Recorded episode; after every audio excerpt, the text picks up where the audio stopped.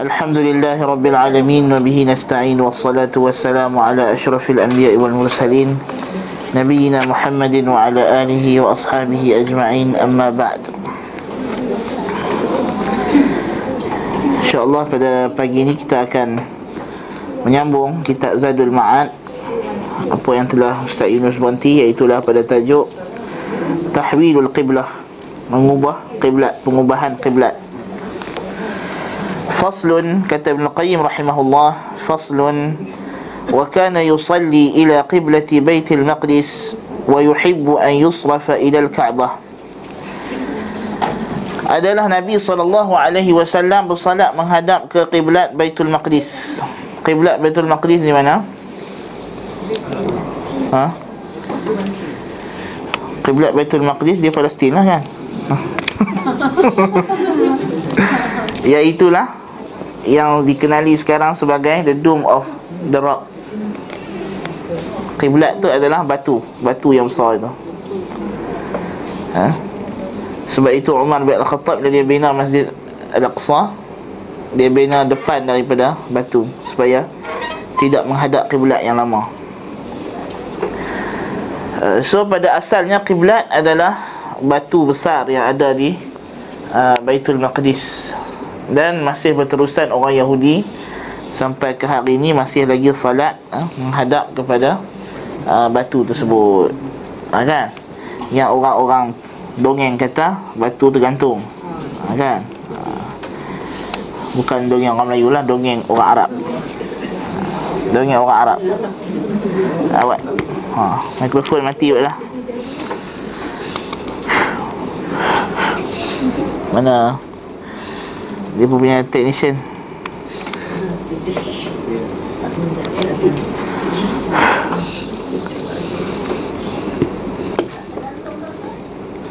Mikrofon mati ha. Dah dah. Okey. Baik. Ha, jadi ha, menurut dongeng-dongeng ha, batu tu tergantung. Tapi batu tak tergantung pun kan. Kalau gantung saya pakai tali. Ha, takkan batu bergantung tak bertali itu orang perempuan. Yang digantung tak tadi ni orang perempuan lah Batu tak Baik, jadi adalah Nabi SAW mengadap ke Baitul Maqdis kan? Dan ini adalah kiblat Yang uh, ditetapkan oleh Allah Azza wa Jal kepada Dalam syariat uh, uh, Musa AS Dan ulama banyak perbincangan uh, Adakah memang asal Nabi SAW Semayang menghadap Baitul Maqdis ataupun bila sampai Madinah menghadap Baitul Maqdis. Tapi yang yang rajihnya wallahu alam uh, sebenarnya memang kiblat adalah pada asalnya mengikut syariat yang telah ada iaitu menghadap ke Baitul Maqdis. Cuma di Makkahul Mukarramah bila Nabi salat Nabi jadikan Kaabah di antara dia dengan Baitul Maqdis. Yang ini Nabi masih lagi boleh salat di belakang Kaabah walaupun menghadap Baitul Maqdis. Apabila pindah ke Madinah, Madinah duduk di kawasan utara Mekah. Ha, kan? Jadi dan Baitul Maqdis di utara Madinah. Ha, kan? Maka menyebabkan bila Nabi semayang menghadap Baitul Maqdis, Nabi terpaksa membelakangkan Mekah.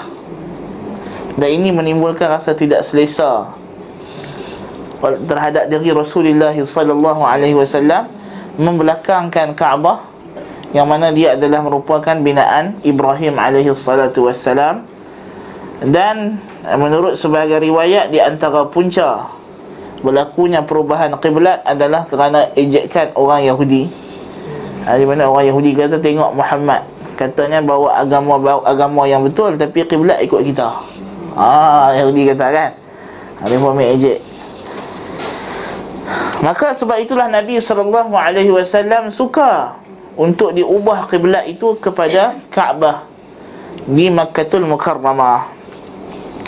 Wa qala li Jibril alaihi salam dan Nabi kata kepada Jibril Wadittu an yasrif Allah wajhi an qiblatil yahud. Aku suka supaya Allah ubah wajahku ini aku hadap daripada ubah daripada menghadap kiblat Yahudi bagi kiblat sendiri, kiblat orang Islam. Faqal. Jibril kata Innama ana abdun. Aku ni hamba suruhan sahaja Bukan aku boleh tak tukar-tukar suka hati. Jibril kata fad'u rabbak was'alhu. Minta kepada Allah Subhanahu wa taala. Maka Nabi wasallam faja'ala yuqallibu wajhahu fi as-sama'i yarju dhalik. Maka Nabi pun sentiasalah mengangkat wajahnya ke langit ha? minta kepada Allah Subhanahu wa taala qad nara taqalluba wajhika fi as-sama' falanuwalliyannaka qiblatan tardaha fawalli wajhaka shatral masjidil haram Kata Allah Ta'ala kami duk tengok Kamu duk angkat-angkat kepala dongak Tengok ha? Minta kat kami ha? Kerana Allah Ta'ala berada di atas ha, langit ha, Maka Nabi SAW doa Minta Allah Ta'ala Tukar kiblat Allah Ta'ala kata Arahkan wajahmu kepada uh, Baitul Maqdis uh, Arah kepada Kaabah Kiblat yang Kiblatan tardaha Yang kamu Reda Yang kamu suka Fawalli wajhaka syatral masjidil haram Maka palingkan wajahmu ke arah Masjidil Haram. Wa dhalika ba'da sittati ashri sittata ashara shahran min maqdamihi al-Madinata qabla waq'ati Badrin bi syahrain. Dan perkara ini berlaku 16 bulan setelah datang ke Madinah. Nabi sampai di Madinah bulan bulan Rabiul Awal. Nabi sampai Madinah Rabiul Awal. Ha? Dan 16 bulan setelah itu berlakulah perubahan kiblat iaitu lah Rejab, Syaban, Ramadan, Syawal, Zulqa'dah, Zulhijjah, Muharram, Safar, Rabiul Awal, Rabiul Akhir, Jamadil Awal, Jamadil ha? dia lebih kurang uh, dalam bulan Rejab. Berlaku benda ini adalah kata ulama dalam bulan Rejab. Ha? Bukan nisfu Syaban ha? Ada qaul kata nisfu Sya'ban yang masyhur dalam kalangan orang Syafi'iyah sebab itu yang disebut oleh An-Nawawi dalam Rawdah. An-Nawawi kata dia adalah dalam bulan Sya'ban, berlaku pada nisfu Sya'ban. Yang sahihnya dia berlaku pada nisfu Rajab. 15 Rajab, tahun kedua Hijriah. Inilah pendapat jumhur ulama berdasarkan hadis sahih yang diriwayatkan oleh Hakim uh, daripada Ibnu Abbas radhiyallahu anhu radhiyallahu an. Jadi maknanya peristiwa ini berlaku dalam bulan Rajab. Itulah dan kata Az-Zuhri rahimahullah eh, surifatil qiblah nahwa al-masjidil haram fi Rajab ala ra'si 16 syahran min makhrij Rasulullah sallallahu alaihi wasallam di Makkah. Az-Zuhri kata perubahan qiblat itu berlaku pada bulan Rajab Iaitulah 16 bulan setelah keluarnya Rasulullah sallallahu alaihi wasallam daripada Makkah. Dalam hadis sahih al-Bukhari daripada Al-Barra ibn Azib radhiyallahu an bahawa Nabi sallallahu alaihi wasallam ah uh, salla ila Baitul Maqdis mayang menghadap Baitul Maqdis 16 syahran atau 17 syahran 16 bulan atau 17 bulan macam mana kita nak gabung hadis ni? Ada kata 16 bulan, ada kata 17 bulan. Kata Ibnu Hajar rahimahullah, cara nak gabung dia ialah siapa yang kata 16 bulan, maknanya dia gabungkan bulan datang itu Rabiul Awal dan bulan yang berlaku pengubahan kiblat iaitu Rejab. Kan sebagai satu bulan yang sama.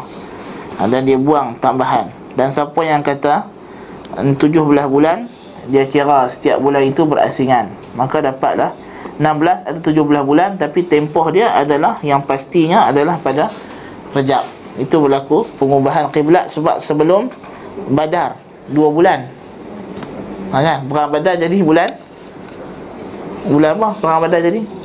Ha? ha bulan lah bulan Ramadan ha, ha 17 Ramadan sambut Zul Quran. Ha, kan? 17 Ramadan perang Badar. Ha, kan? Jadi dua bulan sebelum tu bulan rejab. Ha, kan? Baik.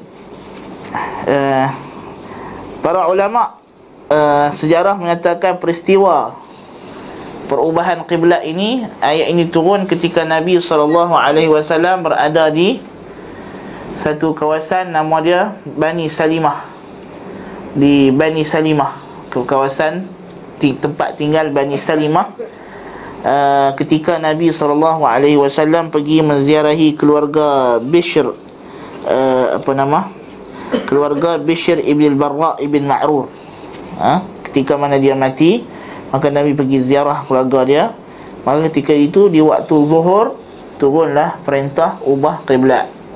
Maka salat pertama yang Nabi salat setelah berubahnya kiblat adalah sembahyang zuhur di perkampungan Bani Salimah yang tempat itu sekarang dikenali sebagai Masjid Al-Qiblatain. Masjidul Qiblatain. Riwayat dalam Sahih Al-Bukhari mengatakan bahawa daripada hadis Barah ibn Azib tadi dia kata wa annahu salla awwal salatin sallaha salat al-asr Semayang pertama yang Nabi semayang selepas dia kiblat ubah kiblat itu semayang asar. Ha. Tadi kata Zuhur, sekarang asar. Macam nak buat? Hadis ni dalam Sahih Bukhari. Riwayat sirah mengatakan semayang Zuhur di Masjid Bani Salimah. Maka sebahagian ulama memilih untuk mentarjihkan. Dia kata yang sahihnya ialah apa yang datang dalam Sahih Al-Bukhari dan apa yang datang dari riwayat sirah ialah dhaif. Maka tidak sabit perubahan itu berlaku di Masjid Bani Salimah. Sebab itu apa ni masyayikh di Madinah dia pun tak suka panggil masjid tu Masjid Qiblatain. Ha, dia panggil Masjid Bani Salimah. Ha, kan? Tetapi Ibnu Hajar Al-Asqalani Al-Hafidh rahimahullah uh, mengatakan untuk menghimpunkan antara dua pendapat ini adalah dia kata semayang yang pertama Nabi salat di Masjid Nabawi ialah semayang asar. Itu maksud hadis Al-Bara' ibn Azib. Semayang pertama yang Nabi mai semayang. Jadi maknanya orang Masjid Nabawi waktu Zuhur tu Mereka mengajak Baitul Maqdis lagi. Dia tak sampai berita lagi. Ha, kan? Tak tahu lagi. Ha, Dan yang lebih lambat daripada itu Masjid Quba. Masjid Quba subuh esok baru tahu Tengah semayang subuh. Tengah semayang subuh Satu orang lelaki-lelaki. Lalu Dia kata sesungguhnya semalam kami semayang dengan Rasulullah Kami menghadap Makkah. Dia pendengar tu Dia tengah semayang Maka dia pun, pun pusing. Ha, kan? Pusing. Ha, Jadi maknanya Berlakulah perubahan uh, Qiblat. Dan benda itu Sampai kepada seluruh orang Bahawa Qiblat telah pun Diubah. Maka tidak ada iskal. Berdasarkan riwayat sejarah Mengatakan Nabi salat di Masjid Bani Salimah Dengan hadis Barak Yang mengatakan Nabi salat di Masjid Nabawi Salat Asar. Kerana kita kata Himpun antara dua riwayat ini Maksud semayang asar itu adalah di Masjid Nabawi. Semayang pertama yang Nabi semayang di Masjid Nabawi Menghadap ke Kaabah adalah salat asar Nisfurjak Adapun awal turun perintah itu Nabi tengah menziarahi keluarga Bishr ibn Barra ibn Ma'rur di Bani Salimah dan Nabi semayang zuhur di situ dan Nabi menghadap Kaabah. Baik. Qala Muhammad bin Sa'd kata Muhammad ibn Sa'ad أخبرنا هاشم بن القاسم قال أنبأنا أبو معشر عن محمد بن كعب القرظي قال ما خالف نبيا نبي نبيا قط في قبلة ولا في سنة إلا أن رسول الله صلى الله عليه وسلم استقبل بيت المقدس حين قدم المدينة ستة عشر شهرا ثم قرأ شرع لكم من الدين ما وصى به نوحا والذي أوحينا إليك daripada riwayat Muhammad ibn Ka'ab al-Quradhi dia kata tidak ada satu nabi pun yang menyelisihi kiblat nabi yang lain dan tidak ada dalam satu sunnah melainkan Rasulullah sallallahu alaihi wasallam tapi dia kata Nabi sallallahu alaihi wasallam menghadap Baitul Maqdis ketika datang ke Madinah 16 bulan. Ha, sebab apa? Semua syariat itu sama. Dia baca ayat Quran disyariatkan bagi kamu daripada agama itu apa yang dia wasiatkan kepada Nuh dan yang kami wahyukan kepada nabi-nabi selepas Nuh. Rasul-rasul selepas Nuh. Wa kana lillahi fi ja'li al-qiblati ila bait al-maqdis thumma tahwilha ila al-ka'bah hikamun 'azimah wa mihnatun lil muslimin bagi Allah Subhanahu wa taala pada mengubah kiblat ini hikmah yang banyak dan ujian bagi orang Islam, musyrikin, Yahudi dan munafiqin. Ujian. Sebab tu turun ayat sayaqulu sufaha'u minan nas ma wallahum an qiblatihim allati kanu 'alayha. Maka berkatalah orang-orang yang cetek akalnya apa sebab depa ni ubah kiblat? Ha. Jadi katakan maksud sufaha ini adalah Yahudi dan sebagian kata musyrikun Yang sahihnya adalah semua orang-orang yang ada penyakit hati Iaitulah Yahudi, musyrikin dan munafiqun فأما المسلمون فقالوا سمعنا وأطعنا وقالوا آمنا به كل من عند ربنا هم الذين هدى الله ولم تكن كبيرة عليهم Adapun orang Islam mereka menyebut kami dengar dan kami taat dan mereka mengatakan kami beriman semuanya datang daripada Tuhan kami mereka itulah orang yang telah Allah beri hidayah dan tidaklah berat bagi mereka segala perintah Allah itu tidaklah besar untuk mereka laksanakan. Semuanya boleh. Itu orang Islam. Jadi dia adalah ujian sebenarnya. Kerana kiblah kita bukan sebuah kiblat, tak? Tuhan boleh suruh menghadap mana pun. Dia boleh suruh menghadap Malaysia pun boleh. Kan? Tak ada tak ada tak ada isu naknya. ha, cuma hikmah Allah Taala memuliakan Kaabah. Inna awwala baitin wudi'a lin-nasi lalladhi bi Bakkah. Rumah pertama yang diletakkan bagi manusia untuk beribadat adalah di Bakkah, Itulah Makkah. Ha, kan? Itu adalah rumah pertama tempat melakukan haji dalam syariat Ibrahim alaihi salatu wassalam.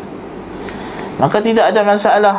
Allah boleh ubah kiblat daripada Baitul Maqdis ke Makkah dengan tujuan yang pertamanya di antara hikmahnya di antara hikmahnya adalah untuk menguji untuk menzahirkan bahawa orang-orang Islam ini memang layak mendapat pujian Allah. Menzahirkan bagaimana para sahabat radhiyallahu anhum begitu taat kepada perintah Allah Subhanahu wa taala dan menunjukkan bahawa menghadap ke mana ketika hendak beribadat itu bukanlah perkara yang besar. Tetapi dia adalah perintah Allah bergantung kepada perintah Allah. Ha, kita kita bukan menyembah menyembah Kaabah. Tapi kita hanya menghadapkan wajah kita ke arah Kaabah. Menghadapkan wajah kita ke arah Kaabah supaya ada satu arah ke mana hendak dihadapkan wajah. Ha, kan? Setiap setiap apa nama syariat para nabi datang arah yang disuruh untuk kita mengarahkan wajah kepadanya dalam syariat terdahulu ialah Baitul Maqdis. Kan Baitul Maqdis. Baik. Wa ammal musyrikun adapun bagi orang musyrikin perintah mengubah kiblat ini faqalu kama raja'a ila qiblatina yushiku an yarja'a ila dinina wa ma raja'a ilaiha illa annahu alhaq. Orang musyrikun pula kata ha tengok Muhammad dulu ha kata tak mau ikut agama nenek moyang kita. Lah ni mengadap balik mai Kaabah. Ha, ha kan? Dia kata Muhammad nak ikut agama balik agama nenek moyang balik. Sedangkan tidak benar. Ha kerana itu adalah rumah Allah Subhanahu wa taala. Dibina oleh Ibrahim alaihi wassalat alaihi salam. Dan bersama anaknya Ismail alaihi salam dan ia adalah tempat yang dibina untuk tauhid bukannya untuk syirik. Orang musyrikin lah yang telah mengubah Kaabah menjadi tempat syirik. Tapi eh kita tengok ah orang musyrikin ni walaupun dia memuliakan Kaabah ada ada mana-mana riwayat yang mengatakan orang musyrikin sembah Kaabah? Ha, tak ada. Tak jumpa lah setekat yang kita duduk mengaji ni tak jumpa lagi kata orang musyrikun sembah Kaabah. Ha kan? Tak sembah Kaabah. Yang dia sembah apa dia berhala. Yang dia letak dalam Kaabah. Ha kan? Di sekeliling Kaabah, atas Kaabah, dalam Kaabah. Ha itu ada. Ha kan? Dalam Kaabah ada patung Nabi yang dia buat daripada awal sebagai patung Nabi Ibrahim. Kalau nak pergi mana-mana, cabutlah anak panah dekat situ, tengok nasib. Ha kan? Itu ada ha, Tapi tidak ada riwayat mengatakan mereka menyembah Kaabah ha. Bahkan mereka menghormati Kaabah sebagai rumah Allah subhanahu wa ta'ala Kaabah untuk Allah ha. Kaabah untuk Allah subhanahu wa ta'ala Sebab dia tahu Kaabah rumah Allah Milik Allah ta'ala semata-mata ha. Sebab itulah bila Abraha datang hendak serang Kaabah Orang musyrikun tidak minta tolong kepada mana-mana berhala bahkan mereka menyerahkan Kaabah kepada tuannya Abdul Muttalib datang jumpa Abraha nak ambil balik unta dia yang kena rampas. Dia datang dia eh, Abraha tanya kamu nak apa? Aku nak unta. Dia kata macam mana kamu ni? Aku datang nak runtuh Kaabah. Kamu tak ada cakap sikit pun pasal tu. Kira nak ambil unta saja. Dia kata ana rabbul ibil. Aku tuan aku tuan unta. Aku memang minta tu benda aku lah. Kaabah ada tuan dia nanti dia jaga. Dia tadi kata. Ha kan? Menunjukkan bahawa orang musyrikun beriman dengan rububiyah Allah Subhanahu wa taala walaupun mereka syirik dalam uluhiyah ha, kan? Tapi malang orang Islam hari ni ada ada sembah Kaabah. Ha. Hak yang mendakwa Islam lah kan. Orang Islam tak buat lah yang mendakwa Islam. Ada. I'tiqad pelik-pelik pada Kaabah. Ha, kan? Ha, itu masalah. Itu masalah kerana kejahilan. Hmm? Sebab itu hikmah. Kenapa Allah menjaga Kaabah masa Abrahah datang serang? Tetapi Allah tidak menjaga Kaabah setelah zaman Islam Yang ini setelah datangnya Islam Kaabah banyak kali tak kena serang Banyak kan orang Islam sendiri kan Perang-perang kena Kaabah Kan di zaman Az-Zubair uh, Abdullah bin Az-Zubair ha, Kaabah runtuh tak? Ha, runtuh. Ha, Kena balik dengan Menjenik. Tahu menjenik? Menjenik itu dia letak apa macam satu lastik lastik besar tak batu. Betul lempak ni. Ha. Pecah kan? Apa nama Sebelum tu lagi Semasa pengepungan terhadap Abdullah bin Zubair Kena tembak dengan panah berapi.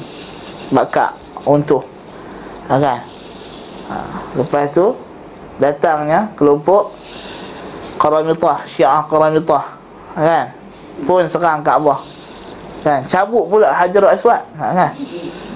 Ketuk lagi pecah pula kan? Dah pecah dah masa hak lempak menjenik dulu kan? Betul pecah lagi. Lah ni tinggal sekepih je kan? Jadi kenapa Tuhan Allah Subhanahu wa taala tidak memberikan keajaiban kepada Kaabah hikmah dia banyak Ibn Kathir bincang dalam Al-Bidayah wa Nihayah ha? Tapi yang kita dapat tengok di antara hikmah yang kita dapat faham lah Wallahu a'lam bissawab. Ha, kalaulah berlaku lagi peristiwa itu pada umat Islam zaman sekarang ini, hmm, pakat semua Kaabah habis. Ha, dengan kejahilan umat Islam zaman sekarang ini, hmm, kalau jadilah datang burung ababil lagi, pakai semua Kaabah. Ha, kan? Ha, itu kita Allah Taala pelihara tauhid. Ha, ha, di mana Allah nak bagi tahu bahawa Kaabah itu dia jaga bukan Kaabah tu yang ada super power. Ha, kan? Ha, ini datang ajaran sesat mana kata Kaabah ni ada super power. Ha, kan? Dia qiyas pula dia kata sabun pun ada kuasa mencuci. Ha, kan? Takkanlah Kaabah tak ada kuasa menarik orang. Ha, boleh. Ha, kan? Kok mana qiyas tak kena gaya? Ha, kan? Ha, semua itu datang daripada Allah Subhanahu wa taala. Orang Melayu dulu i'tiqad pelik-pelik kan. Oh masuk dalam Kaabah tak boleh tengok atas. Kan tengok atas nampak sampai langit ketujuh. Ha boleh. Habis tu orang tukang kiswah duk pasang kiswah tetek duk panjat atas bumbung atas Kaabah. Ha kan tak ada pula kena sedut naik atas langit. Ha kan?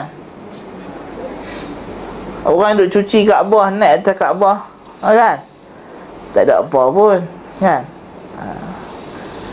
Orang apa bila hujan dia pergi tada hayak dekat ha, mizab kan. Hmm. Dekat mizab kan. Yalah mizab tu tempat berdoa bukan pergi tada hayak. Ha, tada hayak ayat zam-zam lah. Tak ada tak ada ayat kena orang tu dah tak burung lega. kan? Ha? Etiqat yang tak betul. Baik. Jadi orang musyrikun dia tak faham Kenapa Tuhan pindah ke kiblat ke Kaabah? Sebab nak menzahirkan milah Ibrahim wassalam balik kepada tempat asal. Iaitulah awal rumah yang didirikan. Dan ini adalah sebenarnya sebenarnya tanpa orang musyrikin sedar adalah petunjuk awal bahawa Muhammad wassalam akan menguasai Makkahul Mukarramah dan Allah akan menyucikan balik rumahnya tersebut daripada syirik Tengok tahun kedua Hijrah Dua bulan sebelum perang Badar. Ini sebenarnya bisyarah kemenangan Nabi wasallam bahawa umat Islam akan masuk ke Makkah Al-Mukarramah dan akan menyucikan balik Makkah daripada syirik sebab sudah jadi kiblat orang Islam. Dan ia adalah satu perangsang kepada orang-orang Islam, kepada orang Islam, kepada sahabat radhiyallahu anhum untuk bertambah yakin bahawa kemenangan milik mereka kerana kalaulah Kaabah itu akan terus kekal di bawah pentadbiran orang musyrikin takkanlah Allah nak alih kiblat ke situ. Ha, kan? Takkan Allah nak alih kiblat ke situ? Ya. Dan hikmah cukup besar. Kerana Baitul Maqdis di akhir zaman ditawan oleh Yahudi. Jika lah kiblat kita masih lagi di Baitul Maqdis, ha, kan dah susah. Kan? Ini hikmah Allah Ta'ala. Allah Ta'ala fa'alun lima yurid. Dia buat apa yang dia kehendaki. Ha. ha. Kan? Jadi Allah mengetahui bahawa di akhir zaman orang Yahudi akan menguasai Baitul Maqdis dan Makkatul Mukarramah akan dikuasai oleh orang Islam maka dialihkan kiblat itu ke Baitullahil Haram Kaabah Al-Musharrafah dan diubah daripada Baitul Maqdis. Baik. Demikian juga eh, Kaabah ini berada dalam tanah haram.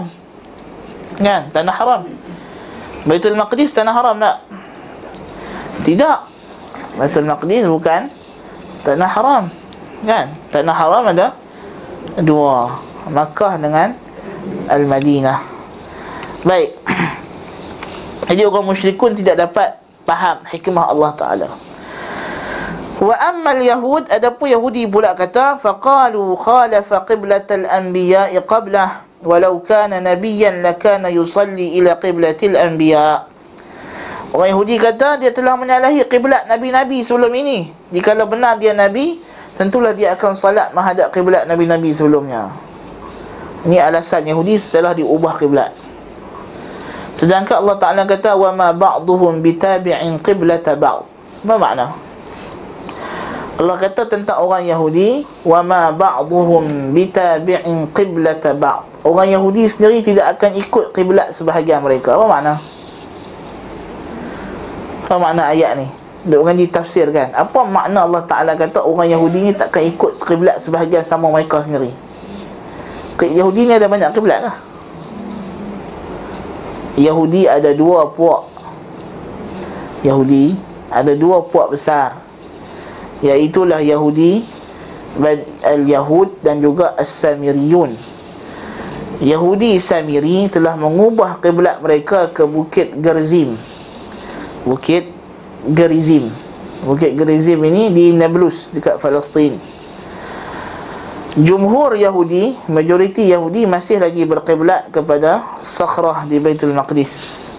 Sebab itu Allah Ta'ala sebut Yahudi sendiri bertelagah tentang kiblat mereka. Apa ni pun nak bangga sangat. Ha, kan? Ha. Jadi orang Yahudi punya alasan ditolak. Bahkan sebenarnya kalau kita perhati balik Inilah dalil bahawa Nabi Muhammad sallallahu alaihi wasallam seorang nabi. Dalil dia nabi. Menunjukkan dia mendapat perintah wahyu daripada Allah Subhanahu wa taala untuk mengalih kiblat dan petanda bahawa syariat Muhammad adalah pemansuh bagi semua syariat nabi yang terdahulu.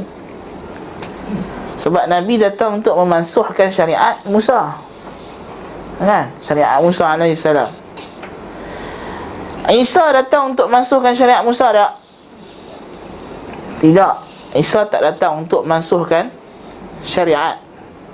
Kan?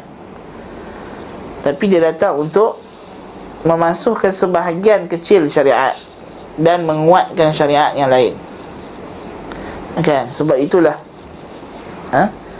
Uh, Nabi Isa sendiri masih mengajarkan 10 wasiat Nabi Musa itu kepada pengikut dia. Kan? Masih pegang dengan syariat yang sama.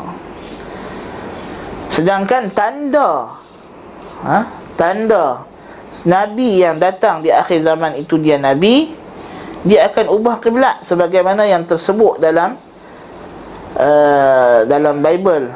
Ha, di mana datang seorang wanita bertanya kepada Isa nak menghadap mana Baitul Maqdis ke? Bukit Jurzim. Sebab apa? Telah berlaku perpecahan dalam kalangan Yahudi. Apa Jesus kata dekat dia akan datang satu masa nanti kiblat itu tidaklah di Baitul Maqdis tidak juga di Jerzim dah. maknanya kiblat akan diubah ke Makkatul Mukarramah ha, kan dan seperti yang sebut dalam uh, Bible bahawa apa nama Tuhan cahaya Tuhan akan bersinar-sinar di pergunungan Faran. Ha? Cahaya Tuhan akan bersinar-sinar di pergunungan Faran. Penggunaan Faran apa dia? Mekah lah. Kan, Mekah. Baik. Itu yang Yahudi. Wa ammal munafiqun Ada pun orang munafiqun pula kata Faqalu, mereka kata Ma yadri Muhammadun Aina yatawajjahu in kanatil awla haqqan faqad tar fa in kan in kanatil ula haqqan faqad tarakaha wa in kanatil thaniyata وإن كانت الثانية هي الحق فقد كان على باطل Orang munafik kata Muhammad ni tak tahu ketahuan nak ngadak ke mana Kalau hak yang awal itu betul Maknanya dia telah tinggal benda yang betul Buat benda batil kalau hak yang nombor dua ni sebenarnya inilah kiblat yang sebenar. Mana selama ni dia semayang tak betul eh? Dia berkata. Kan? Wa kathurat aqawidus sufaha'i minan nas. Maka banyaklah orang-orang bodoh cakap pasal benda ini. Wa kanat kama qala Allah Ta'ala seperti mana Allah Ta'ala sendiri sebut wa in kanat lakabiratan illa 'ala alladhina hadallahu dan ia sangat berat, sangat besar. Perkara ni sangat besar, ujian ni besar. Kecuali bagi orang yang mendapat hidayah Allah. Orang Islam, Alhamdulillah. Dia tahu kita kiblat ni kena ikut Tuhan suruh. Tuhan suruh kanan, kanan, kiri, kiri, depan, depan, belakang, belakang. Tuhan kata timur, timur. Tuhan kata barat, barat. Tuhan kata selatan, selatan. Utara, utara. Ha, kan? Itu semua perintah Allah subhanahu wa ta'ala. Allah boleh alih fa'alun lima yurid tak ada siapa boleh halang Allah Subhanahu wa taala daripada apa yang dia kehendaki innallaha yahkumu ma yurid Allah berhukum apa yang dia kehendaki? Ha, kan? Kita tak boleh persoal perbuatan Allah Subhanahu wa taala. Mempersoalkan perbuatan Allah adalah punca untuk kecelakaan dunia dan akhirat. Kan? Dia kata awak Tuhan istiwa atas arash Awak tak istiwa atas tempat lain. Ha. Soal macam itu sudah di puncak kecelakaan. Apa? Tuhan buat apa yang kena lagi Dia nak istiwa atas apa itu kehendak dia. Kita tak boleh bertikai. Ha? Tuhan nak buat apa untuk dia istiwa Itu kehendak Allah subhanahu wa ta'ala. Awak Tuhan turun satu per tiga malam Akhir awak tak turun satu per tiga malam awal. Ha, kan? Awak bulan Ramadhan dia tak ubah waktu Turun awal sikit. Ha, Itu kehendak Allah Azza wa Jal. Yaf'alu ma yasha' Allah buat apa dia kehendaki. Ha, kan? Kita tak boleh petikai Perbuatan Allah subhanahu wa ta'ala. Ha, kan? Semayat ya Tanya sikit lah, sorry interruption. Uh, Kalau, okey, uh, kita kita tak boleh soal tentang apa yang Allah tetapkan. Kalau misalnya seseorang tu rasa macam uh, macam uh, uh, the question uh, apa macam uh, why me? Uh, uh, dia tanya kenapa nasib saya yang jadi begitu. Ha. uh, itu kan takdir kepada diri dia. Ha. so macam mana uh, keadaan begitu adakah itu soal perbuatan Allah ya itu termasuk di antara dosa dia mempersoalkan apa yang berlaku pada diri dia pasal apa nasib tu menimpa pada dia. Itu semua termasuk tidak sabar dengan ketentuan Allah Subhanahu wa taala Sabar wajib. Mana sabar apa dia? Terima. Tahan diri daripada buat benda yang menyalahi kehendak Allah. Itu sabar. Sama ada ketentuan itu berbentuk qadari kauni Kejadian alam ini kan? Dapat sakit dan sebagainya. Ataupun yang berbentuk Syar'i. Syar'i lebih utama Bukan sekadar sabar Wajib redha pula. Redha terima dengan penuh keterbukaan hati. Sebab Islam dibina atas at-taslim penyerahan diri kepada Allah Subhanahu wa taala. Yakni serah diri sungguh-sungguh. Atas apa sahaja kehendak Allah tanpa ada pertikaian. Tak boleh pertikai. Kenapa sembahyang subuh dua rakaat? Ha, kan? Pasal sembahyang zuhur empat rakaat? Pasal puasa kena bulan Ramadan awak tak puasa bulan Syawal? Awak puasa dulu bawa raya awak tak raya dulu. Awak raya sehari je puasa sebulan.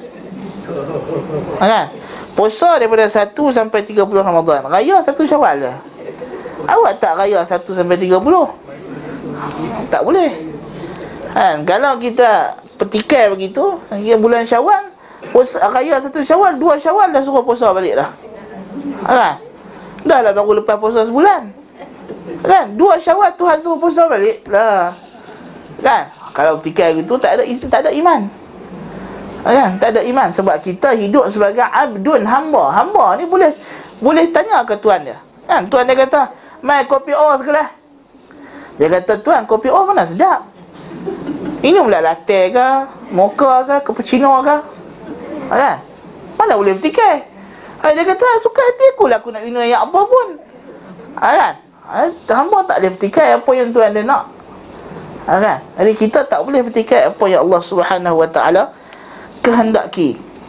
Kan? Bayangkan rumah kita nak raya ni orang cat rumah. Ha, kan?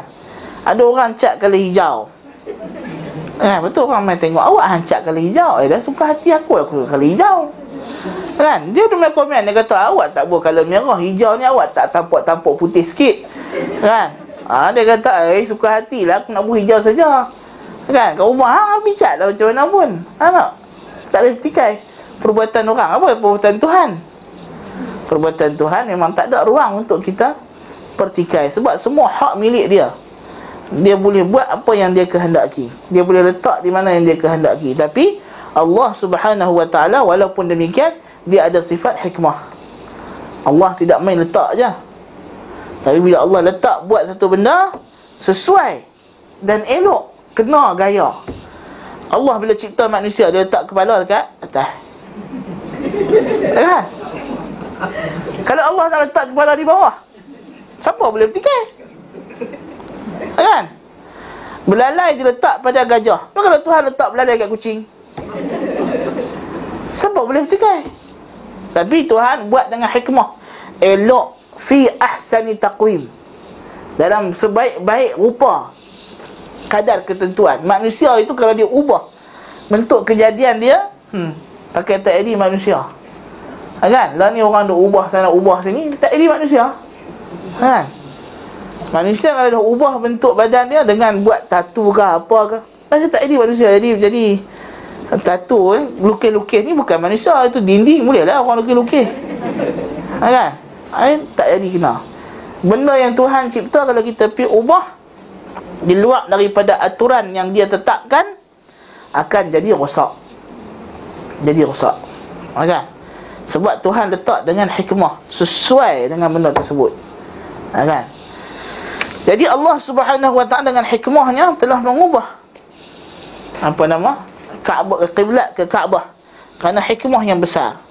Maka Tuhan kata wa in kanat lakabiratan dia sangatlah besar peristiwa ini besar jadi kita kena faham peristiwa pengubahan kiblat ini besar dari sudut nilai keimanan. Kerana dia adalah titik pembeza nak mendedahkan siapa yang betul-betul tunduk dengan perintah Allah dengan siapa yang sebenarnya selama ni duk main-main dengan Tuhan. Duk mengaku kata Islam, Islam rupanya munafik. Duk mengaku kata ahli kitab, ahli kitab rupanya tak mau ikut Nabi ha, Duk mengaku kata Ikut Nabi Ibrahim Ikut Nabi Ibrahim Tapi tak mau terima Rasul yang datang membawa syariat Ibrahim. Ha, Ini sebenarnya adalah ujian besar Dan dia adalah titik penting dalam Sejarah keimanan. Sejarah iman itu sendiri. Sebab tu Allah Ta'ala kata Illa ala alladhina hadallah. Kecuali orang yang mendapat hidayah Allah. Menunjukkan bahawa sahabah radhiyallahu anhum ketika itu semuanya mendapat hidayah Allah Subhanahu wa taala. Depa tak petikai perintah Allah Subhanahu wa taala. Yang depa tanya satu saja. Hak yang mati sebelum ni macam mana ya Allah? Ha yang tu yang sahabat tanya. Hak semayang depa hak dah mati sebelum tukar kiblat ni lagu mana? Dan semayang kami hak sebelum tukar kiblat ni lagu mana? Tuhan kata wa ma kana Allahu liyudhi'a imanakum. Allah takkan sia-siakan iman kamu, yakni salat kamu. Allah takkan sia-siakan salat kamu. Tuhan kata jangan risau. Hak sebelum ni ambil kira semua masuk dalam akaun. Kan? Tak ada satu pun aku cancelkan. Yang dulu tetap berjalan. Sebab apa? Inilah hakikat tauhid. Hakikat tauhid. Tauhid asasnya adalah menghadapkan diri kepada Allah Subhanahu wa taala. Itu asas.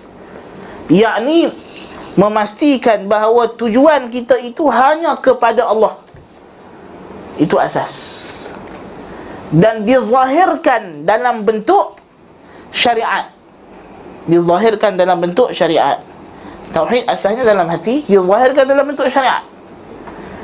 Macam mana kita nak tahu satu orang itu hati dia sentiasa menghadap kepada Allah apabila Allah suruh buat satu benda dia buat. Itulah makna dia ada tauhid. Walaupun perintah itu sangat berat dan sangat besar. Ha, orang Yahudi selama ni depa duk pegang dah kiblat ini adalah di Baitul Maqdis. Dan depa pun dengan bangganya dah lantik apa nama depa punya kahin kesadanah tempat ni suci dan sebagainya.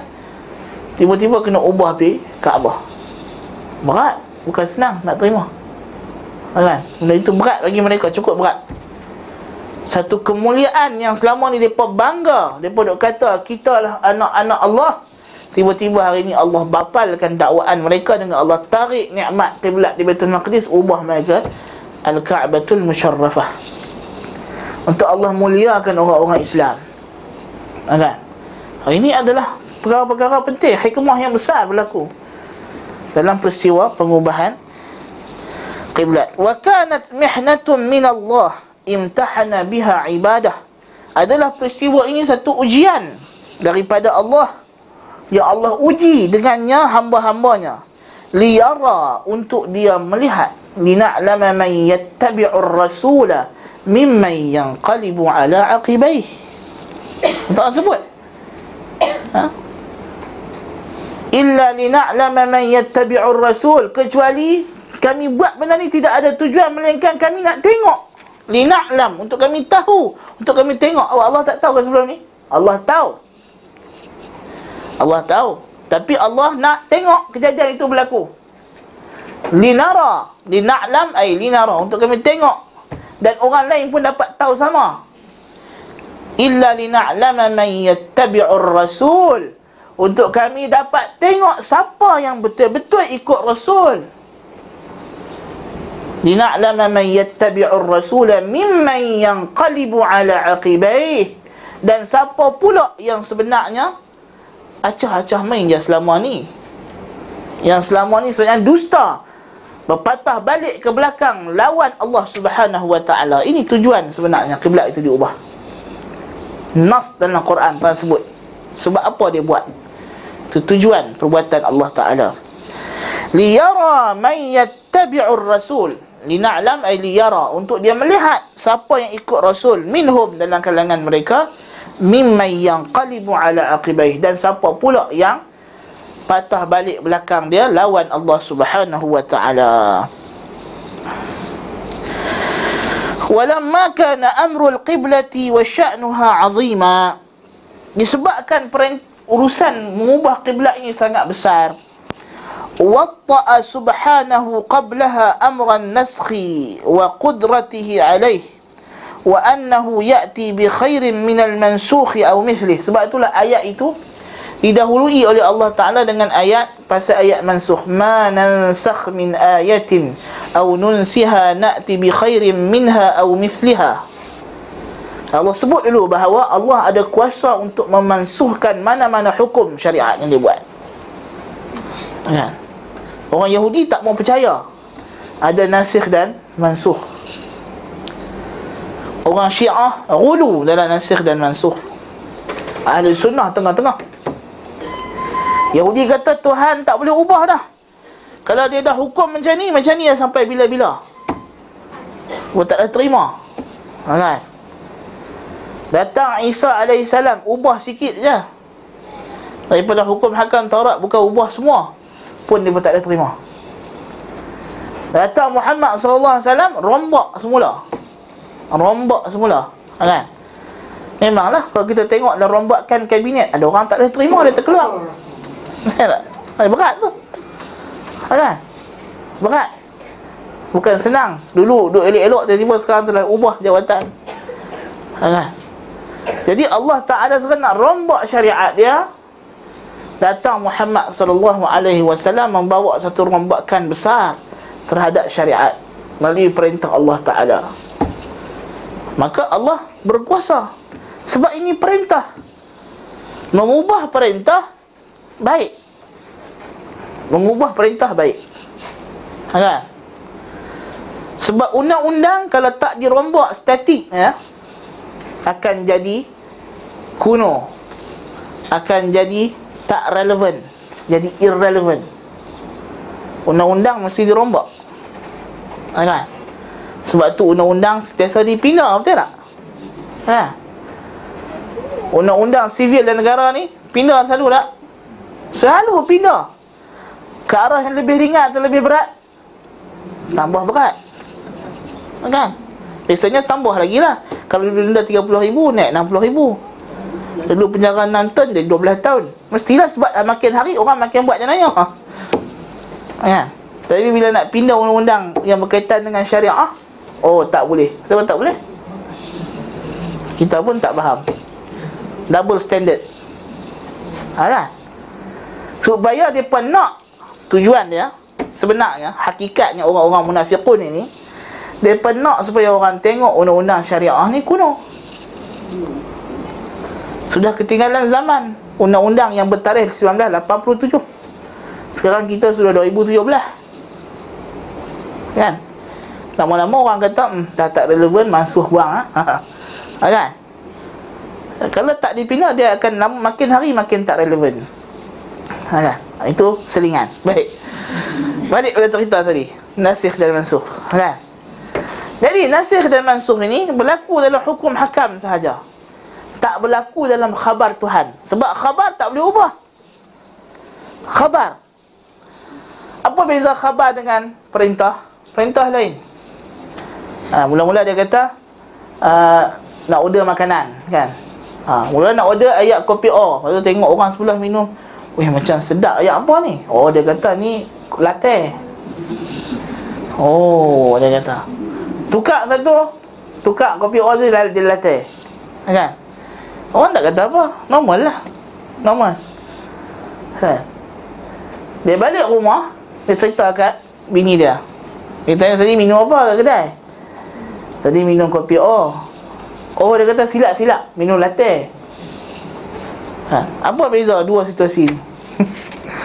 Situasi yang pertama Tak ada masalah untuk dia ubah Order Pesanan dia.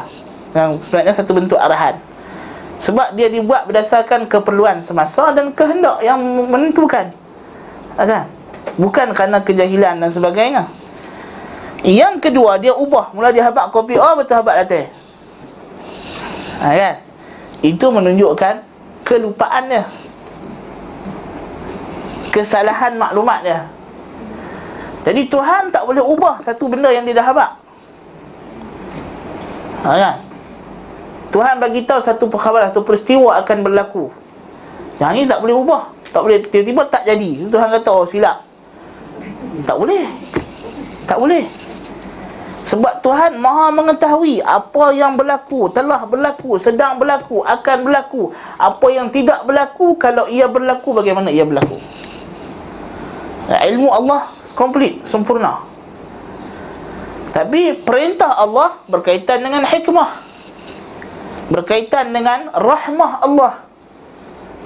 Kadang-kadang Allah ubah satu hukum daripada ringan ke berat, daripada berat ke ringan, daripada ringan ke ringan, daripada berat ke berat. Mengikut keperluan dan zaman. Dan zaman Nabi Muhammad sallallahu alaihi wasallam tidak sama dengan zaman Nabi Musa alaihi salam.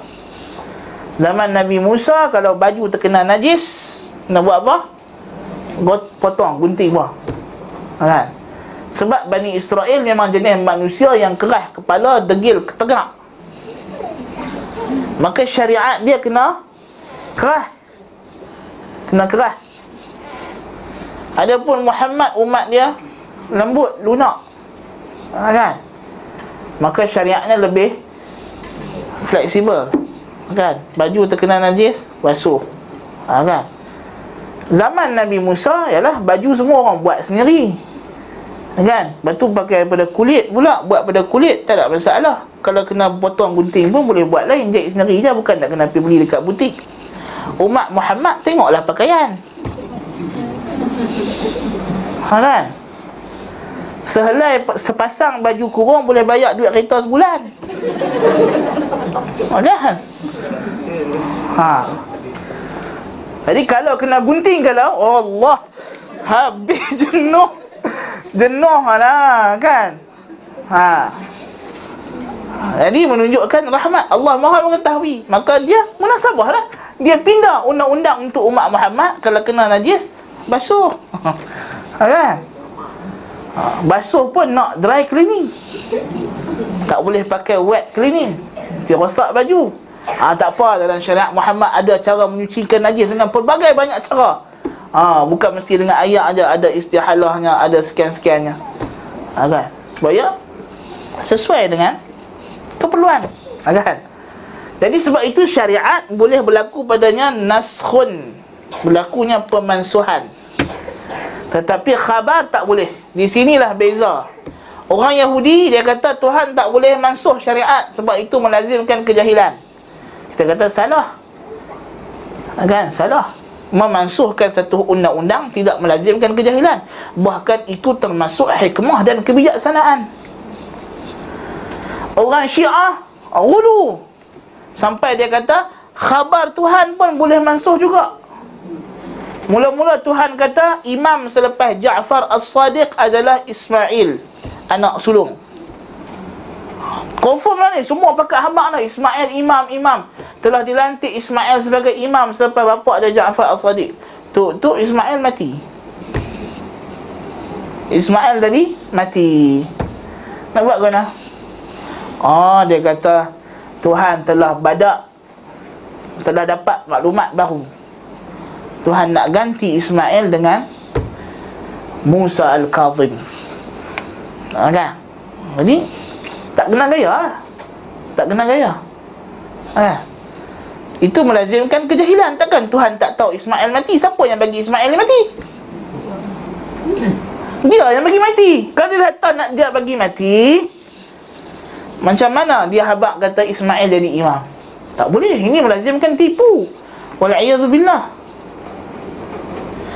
Ha, dia berkata Ja'far as-Sadiq dapat wahyu bahawa imam selepas dia Ismail. Ja'far pun bagi tahu kononnya depa katalah bukan Ja'far kata. Ha, kata anak imam lepas aku ni Ismail. Tiba-tiba Ismail ni mati. Ha, dia kata Allah telah badak Telah dapat satu ilmu baru Bahawa yang layak sebenarnya bukan Ismail Tapi Musa Al-Kazim ha. ha. Sebagian syiah tak boleh terima Dia kata macam mana Tuhan bohong kan ha, Dia kata dah Ismail tak mati Tuhan mau lari masuklah alam raib ha, kan? Jadilah syiah Ismailiyah. Ha, Hak yang Ja'fariyah Isna Aisyariyah Kekal dengan Musa Al-Kazim ha, kan? Baik.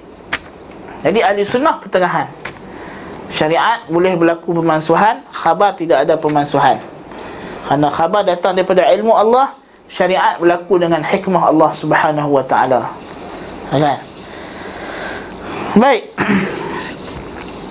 Jadi sebab itulah Allah mulakan dengan ayat Ma nansakh Allah sebut sebelum tu lagi dalam juzuk uh, hujung juzuk pertama ma nansakh min ayatin aw nunsiha na'ti bi khairin minha aw mithliha. Tidaklah kami mansuhkan satu ayat Ataupun kami tangguhkan pelaksanaan hukumnya Melainkan kami bawa yang lebih baik Ataupun yang semacam dengannya. Jadi Tuhan sebut dia boleh mansuh satu hukum Dan dia buat main hukum lebih baik Ataupun hukum yang semacam yang sama baik. Kan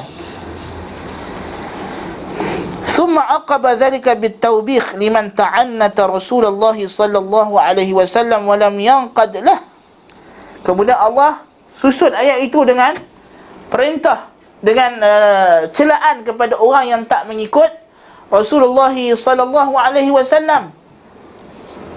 Ha?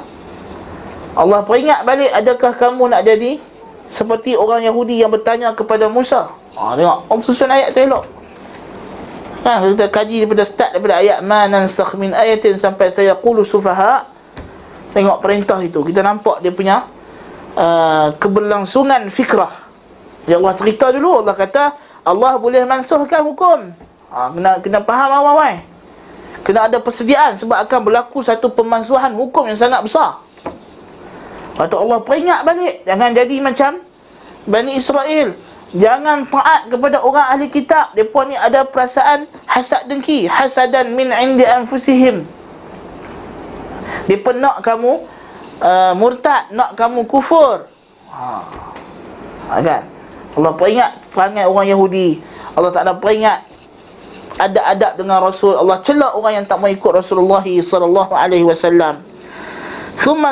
badehu iktifaf al Yahudi wan-nasara wa syahadata ba'dihim ala ba'd bi annahum لَيْسُوا ala شَيْءٍ Nah Allah sebut pula wa qalatil yahudu الْيَهُودُ nasara ala عَلَى wa وَقَالَتِ nasara لَيْسَتِ yahudu ala شَيْءٍ Allah sebut pula percanggahan, perbalahan orang Yahudi dengan Nasrani. Yahudi kata orang Nasrani tak betul. Orang Nasrani kata Yahudi tak betul. Ha, kan? Sedangkan mereka semuanya mengikut kitab Mengikut Rasul mana boleh berbalah macam itu? Patutnya ikut al-Quran perintah Allah Subhanahu wa taala.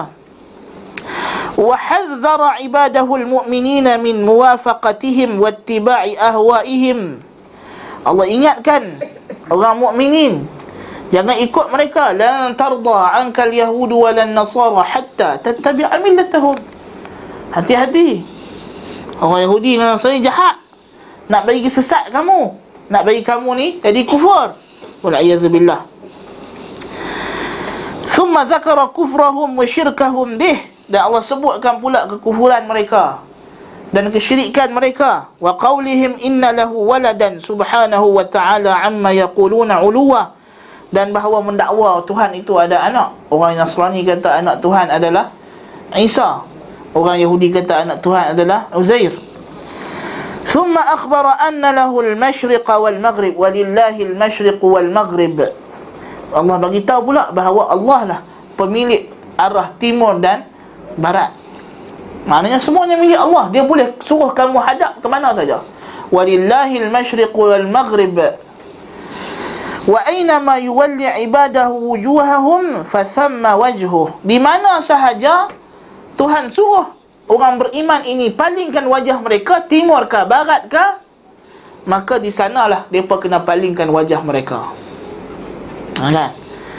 Wa huwal wasi'ul alim. Dan Allah itulah yang maha luas lagi maha mengetahui. Fali 'azamatihi wa sa'atihi wa ihatatihi aynama yuwajjihu al-'abd fa thamma wajhu Allah di mana sahaja seorang itu menghadapkan wajahnya di sanalah adanya Allah Subhanahu wa taala wajah Allah taala. Kerana Allah Maha besar. Walaupun Allah berada di atas arash tak bermakna kalau kamu menghadap Kaabah kamu tak menghadap Allah. Tak bermakna kalau kamu menghadap Baitul Maqdis kamu tak menghadap Allah. Allah lebih besar daripada tujuh petala langit dan tujuh petala bumi. Kan? Mas samawati sab' wal ardina sab' fi kaffir rahman illa ka khardalatin fi yadi ahadikum Tidaklah tujuh petala langit dan tujuh petala bumi dalam tapak ar tapak tangan Ar-Rahman melainkan seperti biji sawi dalam tapak tangan kamu. Allah Maha besar. So makna kalau kita menghadap Kaabah pun kita masih menghadap Allah. Ha, menghadap Baitul Maqdis pun masih menghadap Allah Subhanahu wa taala. ثم أخبر أنه لا يسأل رسوله عن أصحاب الجحيم الذين لا يتابعونه ولا يصدقونه Kemudian Allah bagi tahu pula yang dia tidak akan mempersoalkan, tidak akan mempertanggungjawabkan Rasul atas tindakan ahli neraka yang tidak mau ikut beliau dan tidak membenarkan baginda. ثم أعلمه أن أهل الكتاب من اليهود والنصارى لن يرضوا عنه حتى يتبع ملتهم Allah bagi tahu pula walan tarda anka al-yahud walan nasara hatta tattabi'a millatahum qul inna in qul innal huda hudallah ha orang Yahudi Nasrani takkan ikut tak akan redha sampai kamu ikut jejak langkah agama mereka. Wa annahu in fa'al wa qad a'adahu Allah min dhalika fama lahu min Allah min wali wala nasir. Dan kalau siapa yang ikut jejak langkah orang Yahudi Nasrani Allah tak akan tolong dia. Wal a'yadu billah. Thumma dhakara al kitab bi ni'matihi alaihim Allah sebut pula ya bani Israel اذكروا نعمتي التي أنعمت عليكم وأني فضلتكم على العالمين Wahai Bani Israel, ingat Nikmat-nikmat yang aku bagi kepada kamu punya banyak Dan aku telah tafdilkan Telah naikkan derajat martabat kamu Atas sekalian yang lain Allah bagi Bani Israel ni asalnya jadi hamba Fir'aun Di bumi Mesir ha? Di bumi Mesir Mereka keluar daripada bumi Mesir Mereka ni Syirzimatun qalilun. Orang yang sedikit. Fir'aun sikit pun terheran Fir'aun kata kita boleh ligat bila-bila masa. Lari lah. Tapi Allah bagi nikmat yang besar. Allah selamatkan mereka seberang laut. Dan Allah tenggelamkan Fir'aun. Kan? Mereka dulu anak-anak anak laki mereka dibunuh. Dibiarkan hidup anak perempuan. Sekarang Mereka hidup dengan selesa Datang ke Baitul Maqdis. Datang nak masuk Palestin Tak berani nak pergi jihad. Duduk di padang tih. Tempat tih Tempat apa dia Tihuna fil ard Arba'ina sanatan Yatihuna fil ard. Empat puluh tahun. Tak ketahuan hala Duduk kat padang pasir. Kan Tak tahu nak pergi mana. Dalam keadaan kena hukum itu Tuhan bagi nikmat. Wa dhallalna alaikumul ghamam kami payung kamu dengan awan. Dalam keadaan kamu kena hukum tu Tuhan kata wa dhallalna alaikumul ghamam. Kami bagi payung awan bukan awan biasa awan akhirat. Yang takkan rasa panas reduk semayang rasa. Kan? Wa anzalna alaikumul manna wa salwa. Bagi pula makan alman dan salwa. Tak payah nak usah payah makan tumbuh sendiri datang elok siap makan. Kan hari Bani Israel ni. Banyak nikmat Tuhan bagi ke dia? Tapi tak reti bersyukur. Tak reti bersyukur. Ha, kan? Orang bagi manna wa salwa dia nak bawang putih. Dia nak timun. Ha kan? La ilaha illallah. Tak boleh faham orang macam ni. Punya mangkuk betul tu. Ha kan? Eh, Tuhan bagi suruh mengadap Kaabah. Dia nak juga mengadap kita batu dekat Baitul Maqdis. Kaabah ni binaan punya cantik, punya elok. Kan? Dah, nak Baitul Maqdis juga. Ha. Kan? Nak nak betul batu tu. Kan? Orang lagi kiblat hak elok, hak cantik, tak mau. Nak betul batu. Eh, payah. Tak faham. Dia pun punya psikologi Yahudi ni pelik. Ha, kan? Tuhan bagi hak elok, dia tak mau. Baik. Wa khawwafahum min ba'sihi yaumal qiyamah. Dan dia ingin takutkan mereka dengan uh, azabnya di hari kiamat. Thumma dzakara khalilahu bani baitihi bani baitihi haram. Kemudian Allah ingatkan kisah pembinaan Kaabah. Tengok. Akhir juzuk pertama Allah cerita pasal Nabi Ibrahim. Allah ingatkan balik. Kamu kena ingat. Kaabah hak yang aku nanti nak ubah kiblat pergi sini ni hak ni rumah pertama hak ni awal sekali bukan Baitul Maqdis ha, dan yang bina Baitul Maqdis ni siapa bukan orang lain. Ibrahim. Pak hampa semua ni Tok Wan hampa ni. Tok Wan kepada Yahudi Tok Wan kepada orang Arab. Ha, kan? Sama-sama. Sebab itulah ha, sedangkan Baitul Maqdis dibina oleh Nabi Sulaiman. Sulaiman alaihi salam. Kan? Binaan itu. Tapi Kaabah musyarrafah dibina oleh Nabi Ibrahim. Sebab Kaabah lah yang akan menyatukan balik orang Yahudi dan bangsa Arab dan bangsa-bangsa lain di bawah satu agama. Ha? Kalau kata mengadap Baitul Maqdis, orang Yahudi dia kata, ah, tengok ni, kami bina ni, kami bina ni. Ha, kecil hati orang lain. Ha, kan? Ha, jadi dia tu nampak macam hebat pula daripada bangsa yang lain. Kan? Tapi kalau Kaabah, ha, sama-sama pakai puas hati. Arab puas hati, Yahudi pun patutnya puas hati. Pasal apa? Hak bina Kaabah Tok Wan hak paling tinggi kali Ibrahim AS ha, kan? Yang mana dia adalah bapa kepada Ismail dan Ishaq ha, kan? Jadi maknanya sepatutnya dua-dua ni settle masalah kan? Satu dipilih Kaabah Maka Tuhan ingatkan Tentang pencipta, tentang pembinaan Kaabah. Kan? Sebab Kaabah itu dibina oleh Nabi Ibrahim AS Khalilullah kekasih Allah yang paling tinggi kan? Wa athna alaihi wa madahahu wa akhbara annahu ja'alahu imaman linnas. Allah puji Nabi Ibrahim. Allah bagi tahu bahawa Allah jadikan Ibrahim itu sebagai imam bagi manusia. Ya'tammu bihi ahlul ard.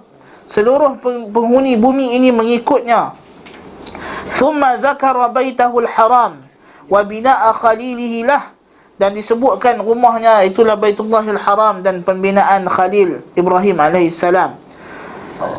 Wa fi dhimni hadha anna banil baiti kama huwa imamun linnas. Maka Allah dah bagi isyarat seperti mana pembina Kaabah ini adalah imam linnas. Ha? Allah jadikan dia imam bagi manusia, imamun linnas. Maka demikianlah sepatutnya rumah yang dia bina itulah menjadi imam diikuti dihadap wajah kepadanya seluruh manusia fakadzalikal baitul ladzi banahu imamun lahum demikianlah rumah yang dia bina menjadi imam bagi mereka arah untuk dihadapkan wajah ثم أخبر أنه لا يرغب عن ملة هذا الإمام إلا من أسمن إلا أسفه الناس ومن يرغب عن ملة إبراهيم إلا من سفه نفسه Allah bagi tahu pula tak ada orang yang tak suka ajaran Ibrahim melainkan dia ni orang yang bodoh, safih, cetek akal, tak terdik. Ha, kan? Orang utara kata bengak. Ha, kan? Mereka orang yang bengak sahaja yang tidak mau ikut ajaran Nabi Ibrahim alaihissalam. ثم bi rasulihil khatim wa yu'minu bima unzila ilaihi wa ila Ibrahim wa ila sairin nabiyyin. Kemudian Allah tutup juzuk, juzuk pertama dengan perintah. Supaya kita semua beriman. Qulu amanna. Katalah kami telah beriman dengan apa diturunkan kepada Muhammad, Ibrahim, Musa, Isa. Ha, Wa ma'utiyan nabiyuna min rabbihim. La nufarriqu baina ahadin minhum kami tak bezakan nabi-nabi semuanya buat perintah daripada Allah Allah suruh kita sebut dulu ni sebab nak nak ubah kiblat ni Sebelum nak boleh mat ayat saya qulun nas, saya qulu sufaha itu, tengok macam mana Allah start. Kan supaya persediaan jiwa orang beriman. Ha. Kalau orang yang tadabbur Quran dia nampak, kan? Ha ni Ibnu Qayyim nak buat kita tadabbur eh. Ha, kan? Tengok perhati macam mana Allah Taala susun nak datangkan perintah ini. ثم رد على من قال إن إبراهيم وأهل بيته كانوا هودا أو نصارى Kemudian Allah bantah orang yang mengatakan Nabi Ibrahim itu Yahudi ataupun Nasrani. Bukan. Allah nafikan Ibrahim bukan Yahudi, Ibrahim bukan Nasrani, walakin kana hanifan muslima wa ma kana minal musyrikin. Tapi dia orang yang hanif, orang musyrikin pun tidak. Jadi, orang Arab jangan perasan, orang Yahudi jangan perasan, Nasrani jangan perasan.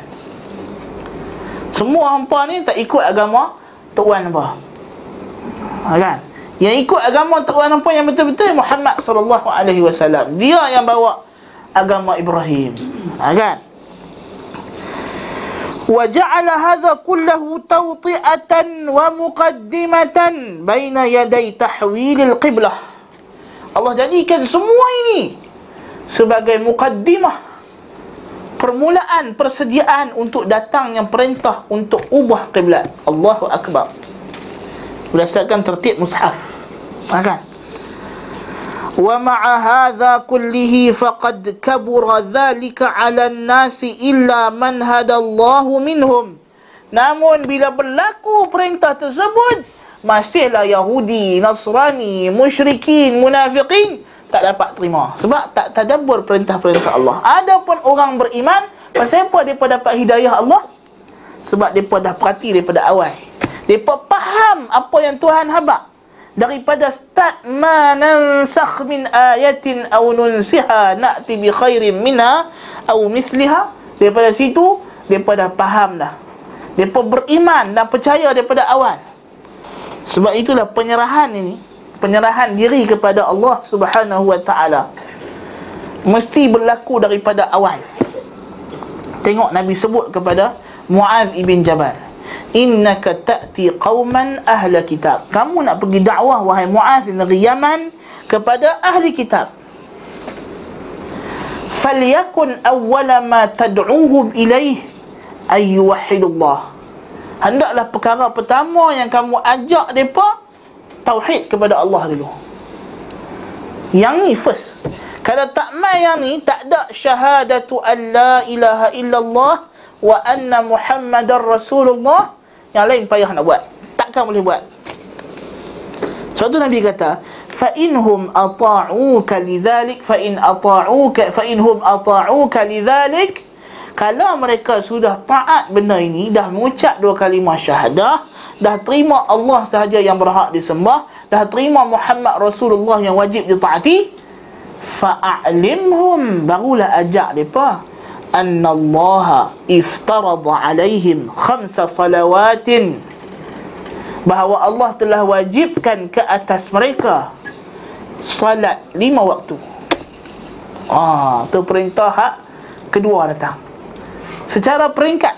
Sebab kalau hak pertama tadi tak boleh terima, jangan harap nak terima hak kedua ni. Kan? Kalau tauhid tu tak boleh nak terima, macam mana nak terima puasa? Dia mungkin puasa sebab ada kebaikan kesihatan, uh, seronok tengok orang berbuka ramai-ramai.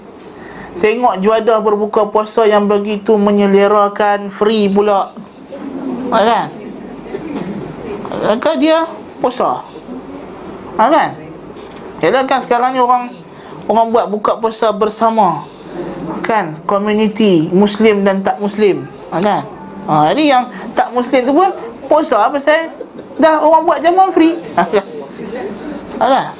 Tapi tauhid tak? Tak ada Tak ada tauhid masih lagi menjadi penentang Allah Azza wa ha, kan? menjadi menjadi musuh Allah Ta'ala ha, kan? sebab apa? tidak ada tauhid kalau tak ada tauhid yang lain tak terima. Amalan tak terima. Kan? jadi dia kata sini uh, wa akkada subhanahu hadha al-amra marratan ba'da marratin ba'da thalithah wa amara bihi rasulahu haitsu ma kan wa min haitsu kharaj. Allah perintahkan supaya hadap kiblat ini banyak kali. Tiga kali Tuhan sebut. Kan? Wa min haitsu kharajta fawalli wajhaka syatral masjidil haram. Allah sebut tiga kali ulang. Suruh hadap masjidil haram. Sebab benda ni cukup besar. Satu turning point yang cukup penting dalam sejarah keimanan.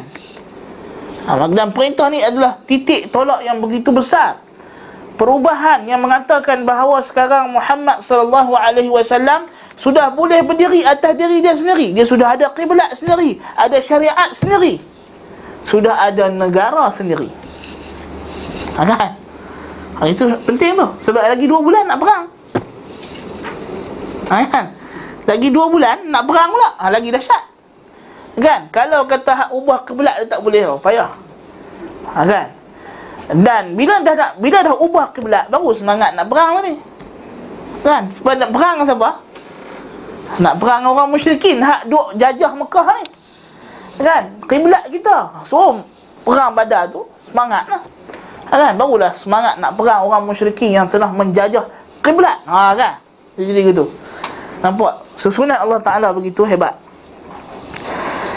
وأمر به رسوله حيثما كان من حيث خرج وأخبر أن الذي يهدي من يشاء إلى صراط مستقيم هو الذي هداهم إلى هذه القبلة Allah bagi tahu pula bahawa dialah yang bagi hidayah kepada mereka dialah juga yang memberikan hidayah kepada mereka untuk mengadapkan wajah mereka kepada kiblat ini.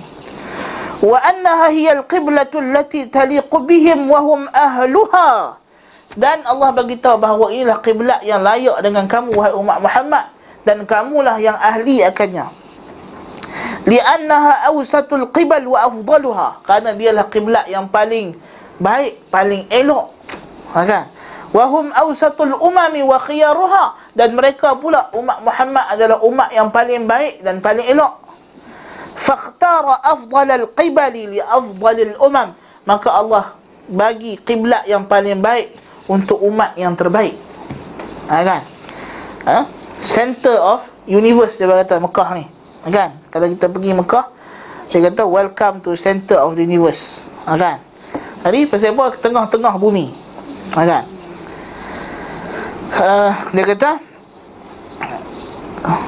Fakhtara afdal al-qibal li afdal al-umam. Kama khtara lahum afdal al-rusul Seperti mana juga dia bagi kepada umat Muhammad ini Rasul yang paling baik.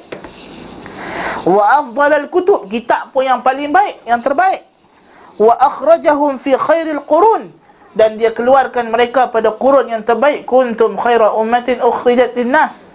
Dan Nabi kata khairun nasi qarni Thumma alladhina yalunahum Thumma alladhina yalunahum wa khassahum bi afdalis syara'i' Allah khususkan mereka dengan syariat yang paling afdal. wa manahahum khairal akhlaq Allah bagi kepada mereka akhlak yang paling baik. wa askanahum khairal ard Allah dudukkan mereka di bumi yang paling baik. Bumi yang paling baik. Ha, kita tengok orang orang Islam ni banyaknya di benua belah sini. Ha, kan? Benua orang apa? Benua yang yang pisah daripada Amerika kan? Benua yang besar ni kan? Sebab apa? Di sinilah tamadun manusia. Berkembang biak daripada sini. Ha, kan? Ada tamadun di Amerika? Mana ada kan? Ha, mana ada dengar tamadun di Amerika? Ha, kan? Tamadun adalah tamadun India Cina ha, kan? Ha, tamadun apa? Assyria. Tamadun Mesir. Tamadun Yunani. Ha, tempat ni tamadun manusia. Nabi Rasul bersilih ganti. Ha, kan? Maka didudukkan mereka di kawasan yang begitu baik di Makkatul Mukarramah di bumi Hijaz di bumi Mekah dan Madinah. Wa ja'ala manazilahum fil jannati khairal manazil. Demikian juga di akhirat bila masuk syurga Allah jadikan rumah mereka dalam syurga rumah yang paling baik. Wa mawqifahum fil qiyamah khairal mawaqif. Dan di kiamat nanti mereka berdiri tempat yang paling baik fahum ala tallin alin. Allah letakkan mereka di pada mahsyar di atas bukit yang tinggi. Wan nasu tahtahum dan manusia di atas mereka. Fasubhana man yakhtassu bi rahmatihi man yasha. Maka maha sucilah Allah yang mengkhususkan rahmatnya siapa yang dia kehendaki. Wa dzalika fadlullahi yu'tihi man yasha. Itulah fadilat kelebihan Allah yang dia bagi kepada siapa dia kehendaki wallahu dzul fadlil azim Allah lah yang memiliki kelebihan yang sangat besar supaya orang Islam tahu dan bersyukur mempertahankan agama Allah Subhanahu wa taala yang diberi kepada mereka. Puncak orang Yahudi jadi kufur sebab tidak mensyukuri nikmat. Tidak syukur nikmat adalah punca kufur. Sebab itulah tidak syukur nikmat dinamakan kufur ni'am. Kufur nikmat. Syukur lawannya kufur. Punca punca kufur adalah tidak bersyukur. Kenapa orang sembah berhala? Kerana dia tak bersyukur kepada Allah. Betul tak? Kalau dia bersyukur kepada Allah semua berhala. Tak. Dia pergi bersyukur kepada berhala. Kita sembah Allah sebab kita bersyukur kepada Allah Subhanahu wa taala. Allah cipta kita, bagi kita makan apa semua, tiba-tiba pergi sembah ayam. Kan? Sembah batu, sembah lembu, sembah kayu. Ha, kan tak kena gaya? Bukan ayam tu yang bagi kita nikmat, bukannya kayu, batu. Kan? Allah Taala. Subhanahu annahu fa'ala dhalika li alla yakuna lin-nasi 'alaihim hujjah. Dan Allah Subhanahu wa taala buat semua ini supaya manusia tidak ada hujjah. Tak ada siapa boleh petikai umat Islam bahawa mereka memang atas agama yang benar bahawa ajaran mereka lah yang terbaik sebab semuanya yang elok-elok complete set semuanya yang baik-baik Tuhan bagi sebab tidak ada orang boleh celah Islam itu daripada semana-mana arah pun tak boleh celah. Li'alla yakuna lin-nasi 'ala Allah hujjah. Supaya tidak menjadi hujjah. Ha? Bagi manusia untuk celah kamu illa allazina zalamu minhum. Kecuali yang zalim yang ketegak juga nak buat macam mana? Fala takhshawhum jangan takut dengan puak-puak itu. Wakhshawni. Takut dengan aku Tuhan kata.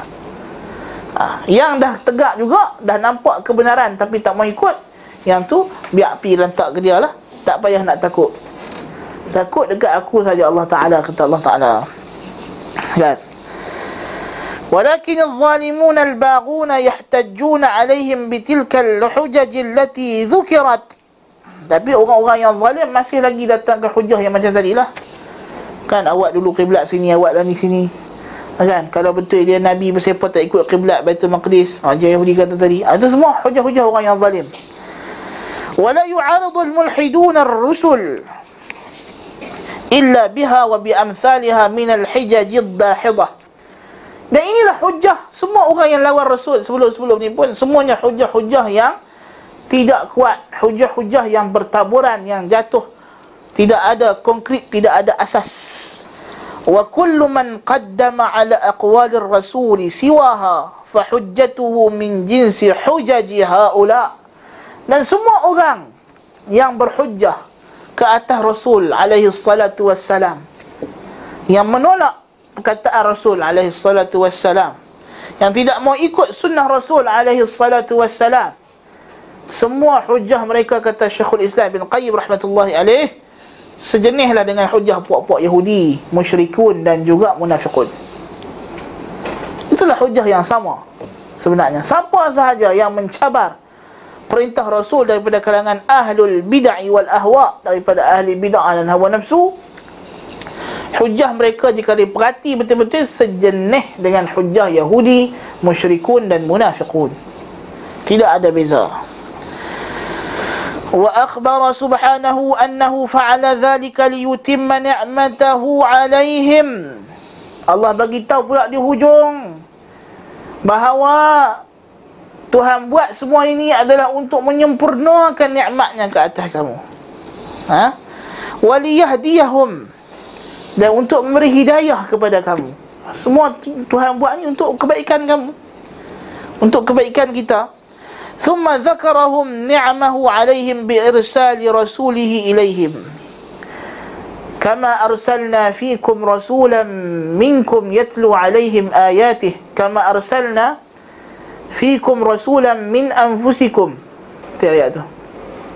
كما أرسلنا فيكم رسولا منهم يتلو عليهم آياته يزكيهم ويعلمهم الكتاب ويعلم الكتاب والحكمة. ويعلمهم ويعلمكم ما لم ويعلمكم ما لم تكن تعلمون كفار هيا سورة بقرة هيا مثلا لا سمبل أبا دا لباس جزء تمام تو بوي جزء تمام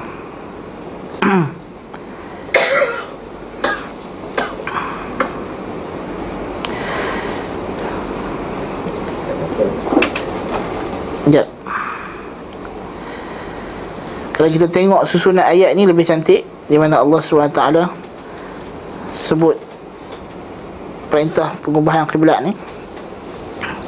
Antara sebut Kama arsalna fikum rasulan minkum. Seperti mana kami utuskan kepada kamu Rasul daripada kamu sendiri Yatlu alaikum ayatihi. Rasul ni bacakan kepada kamu ayat-ayatnya wa yuzakkikum menyucikan jiwa kamu. Wa yuallikum wa yuallimukumul kitaba wal hikmah. Dan mengajarkan kamu kitab dan hikmah. Wa yuallimukum ma lam takun ta'lamun. Dan mengajarkan kamu apa yang ma lam takunu ta'lamun. Apa yang kamu tidak pernah tahu sebelum ini daripada ajaran agama Allah Subhanahu wa taala. Ya kan? Ha? Jadi Allah ingatkan nikmatnya dengan menghantar Rasul. Menurunkan kitabnya kepada mereka untuk menyucikan mereka dan mengajarkan mereka kitab dan hikmah dan mengajarkan apa yang mereka tidak ketahui. Kemudian Allah Ta'ala suruh apa? ingat dia dan syukur. Fadhkuruni adhkurkum washkuruli. Ha? wala takfurun Fadhkuruni Adhkurkum kata Allah Ta'ala. Ingatlah oleh sebab nikmat-nikmat yang aku bagi Begitu banyak kepada kamu Wahai umat Muhammad Fadhkuruni. Ingatlah aku. Adhkurkum Aku ingat kamu. Fashkuruni dan bersyukur kepada aku Tauhidkan aku. Wala takfurun Jangan jadi macam Yahudi dengan Nasrani Yang kufur Tidak mau syukur. Kan? Dah nampak nikmat yang banyak. Kan kerana dengan dua perkara inilah zikir dan syukur. Iz bihadzaini al-amrayni yastawjibuna itmama ni'amih yang menyebabkan mereka akan mendapat nikmat yang lebih sempurna. Wal mazida min karamatih dan kemuliaan yang lebih-lebih lagi. Wa yastajlibuna dzikrahu lahum dan menyebabkan Allah ingat kepada mereka. Wa mahabbatihi lahum Allah cinta kepada mereka thumma amarahum bima la yatimmu lahum dhalika illa bil isti'anati bih kemudian Allah suruh dalam penutup perintah ini apa Allah suruh kita memohon pertolongan kepadanya dengan dua benda iaitulah as-sabr was-salah. Sabar dan salat. Wasta'inu bis-sabri was-salah. Innallaha ma'as sabirin. Mohonlah bantuan kepada Allah dengan kamu mengerjakan salat dan sabar. Macam mana sabar? Macam mana nak sabar? Tuhan kata mintalah tolong kepada dengan dua benda. Yang pertama kamu salat, yang kedua kamu sabar. Macam mana nak sabar? Duk baca ayat ni dah juzuk pertama lepas kan Ni dah lima Ramadan enam Ramadan Takkan tak faham Oh, tu baca saja Sabar tu maknanya puasa lah Wasta'inu bil sabri was salah Mintalah tolong kepada Allah dengan sabar Dan salat Ini puasa dan salat Inna Allah ma'as sabirin Allah bersama dengan orang yang sabar Orang yang mentahkik dan merealisasikan puasanya Ha kan? Hmm. Wa akhbarahum annahu ma'as sabirin. Dan Allah bagi tahu bahawa dia bersama dengan orang yang sabar. Jadi kita semua ni tengah sabar. Alhamdulillah. Kan? Semoga Allah Taala menyempurnakan kesabaran kita. Ha, relevannya pengajian kita pada hari ini, kan? Ha, betul orang kata apa? Hari ini ke bila? Ha, matahari nak tegak atas. Uh, Kaabah hmm? Lepas lah Oh lepas lah ha. Tak apa dia dua kali setahun. Tahun depan dah lagi. Ha, kan? ha, Tapi janganlah rulu sangat kan? Dengar radio hari ni rulu sangat pasal kiblat ni. Kan? Nabi kata Ma bainal masyriqi wal maghrib Qiblah. Apa yang ada antara timur dengan barat itu kiblat. Ini untuk, untuk orang Madinah lah. Kan Maknanya kiblat ni bukan mesti nak kena tepat-tepat gitu. Kan? Ini sampai Allah kan nak kena ambil kayu ukur pula kan. Kacau. kan? Ha, itu bukan itu adalah ghulu, ghulu dalam ibadat. Ha? Allah Taala kata fa walli wajhaka syatral masjidil haram, arah masjidil haram. Jadi kita masjidil haram duduk di arah barat. Kan? Menghadap barat lah. Jangan menghadap utara sudah. Jangan menghadap selatan sudah. Lagi dia tak menghadap utara, lagi dia tak menghadap selatan, kiblat lah tu. Ha, kan? Ini kita faham konsep menghadap kiblat ni. Bukannya kita duduk nampak Kaabah, duduk nampak Kaabah betul lah tak boleh herat sikit pun. Kan? Sebab apa? Kaabah kalau ada depan-depan mata mesti tepat. Kalau duduk jauh pada Kaabah, kalau nampak masjid mesti menghadap masjid. Kan? Jauh daripada itu menghadap ke Mekah. Di mana arah yang Mekah itu berada itulah ke arahnya. Kan kadang susah payah kan? Bukannya kita uh, disuruh bawa kompas 24 jam cari kiblat kan. Sampai sejadah tu pun kena bawa kompas. Ha, kan? Ha, dah bukan suruh gitu. Kan? Kompas tu pun bukannya tepat pun. Dia pun kuat van juga. Ha, kan? Ha, dia pun van ni juga bukannya qat'i pun. Ha, kan? Jadi tak payahlah ha, begitu hulu dalam masalah kiblat ni sampai urus selama ni semayang tak sah tak kena lari satu darjah. Satu darjah Allahu Akbar lari 10 darjah pun tak apa eh. Kan? Asalkan jangan menghadap pi utara dengan selatan sudahlah. Kan? Hmm. jadi kalau dalam kapal tu kalau hmm. balik daripada Jeddah hmm. kalau solat katakanlah nak uh, tempat solat tu penuh orang kan dia kita solat di atas kursi. Kalau dia tak kalau dalam solat yang tertentu certain case yang tidak memungkinkan untuk dia menghadap kiblat maka kewajipan menghadap kiblat gugur itu di antara kaedah yang kita kena faham lah. Contoh macam orang yang solat atas kapal. Paling kurang dia disyaratkan untuk Menghadap kiblat masa takbiratul ihram sahaja. Selepas itu kalau dia tak mampu Dia boleh ikut mana arah. Kalau tak dapat juga maka gugur. Macam semayang sunat. Semayang sunat atas kenderaan memang Tak diwajibkan menghadap kiblat. Semayang fardu disuruh untuk berusaha sebaik mungkin untuk dapat kiblat. Kalau tak dapat juga maka Bolehlah dia salat menghadap ke arah mana sekalipun. Kan? Sebab kiblat kita bukan sembah kiblat. Kan? Itu kita kena faham. Itu adalah arah untuk kita tujukan wajah kita supaya nampak lambang satu padu itu. lambang kesatu paduan, lambang kebersamaan, semuanya menghadap ke arah yang sama. Tidak adalah seorang menghadap sana, seorang menghadap sini. Walaupun imam dengan makmum tu bergaduh. Di luar semayang tak pegok siapa muka masan tapi semayang menghadap sama. Ha, kalau tidak pakai hmm, seorang menghadap sana, seorang menghadap sini. Pasal apa? Tak mau bercakap, kan? Jadi imam kok belakang. Ha, kan? Tapi disebabkan perintah Allah Taala, walaupun kita bergaduh dengan tu imam, tak boleh bertegak dengan dia. Tapi bila semayang semua pakat menghadap benda yang sama. Ha, kan? Wallahu taala a'lam bis-shawab. Hmm. Tadi Ustaz cakap sahabat tak uh, tak boleh dimasukkan kalau dia datang dari ilmu abang. Hmm. Kalau syariat tu datang dari apa? Hikmah Allah Subhanahu wa taala. Hikmah Allah. أقول قولي هذا وأستغفر الله العظيم لي ولكم سبحانك اللهم وبحمدك أشهد أن لا إله إلا أنت أستغفرك وأتوب إليك السلام عليكم ورحمة الله وبركاته